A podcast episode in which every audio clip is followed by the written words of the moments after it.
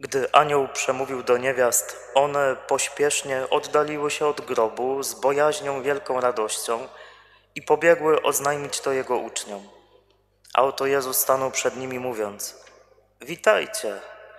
One podeszły do niego, objęły go za nogi i oddały mu pokłon, a Jezus rzekł do nich: Nie bójcie się, idźcie i oznajmijcie moim braciom, niech udadzą się do Galilei, tam mnie zobaczą.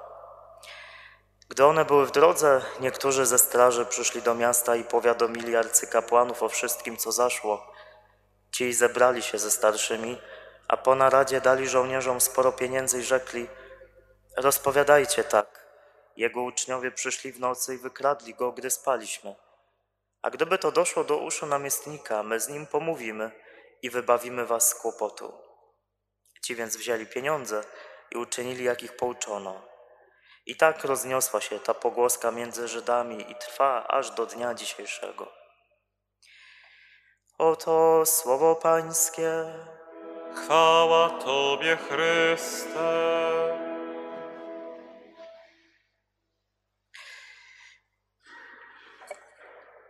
Dwa konkretne wezwania z tej Ewangelii.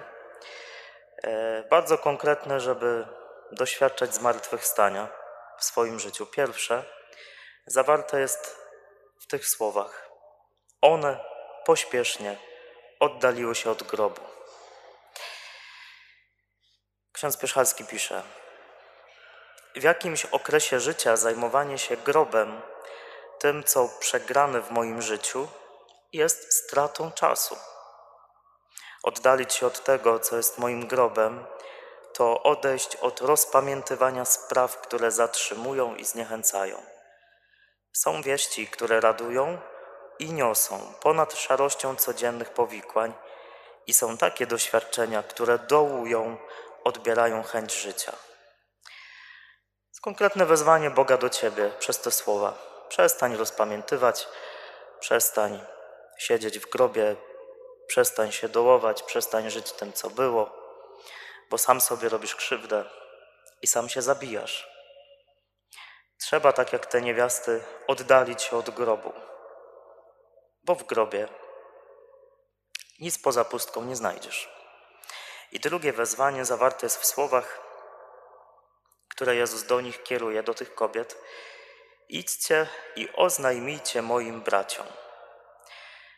To chyba najbardziej mnie dzisiaj zatrzymuje, że Jezus, który przecież potrafił po zmartwychwstaniu pojawiać się obojętnie gdzie chciał, potrafił przechodzić przez zamknięte drzwi, potrafił pojawiać się e, kilkuset osobom naraz. I to po prostu w jednej sekundzie, przeskakiwać z jednego miejsca do drugiego, zaprasza do tego, żeby mówić o zmartwychwstaniu te kobiety. Chociaż tego nie potrzebuje, ale jednak zaprasza je do tego, żeby niosły tę nowinę dalej. Posłanym może być ten, kto chce odejść od rozpamiętywania nad śmiercią w stronę wiary w życie, który uczy się, patrząc na swoją śmierć, tracenie i niepoddawanie się zwątpieniu. Jakie to jest wezwanie konkretne dla Ciebie i dla mnie, żeby nie zatrzymywać wieści o tym, że jest coś więcej ponad grób, ponad różne nasze tragedie, że jest coś więcej, że Jezus żyje, że Jezus nie jest zamknięty w tych ścianach i że nie jest tylko historyjką pobożną, ale jest konkretną rzeczywistością, osobą, która przecież może zadziałać cuda również w życiu ludzi, których masz obok. I może w Twoim życiu, w towarzystwie Twoim jest nie jedna osoba, która siedzi w grobie już za życia.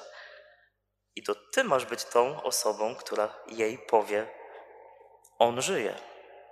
Można inaczej. Można wyjść z grobu.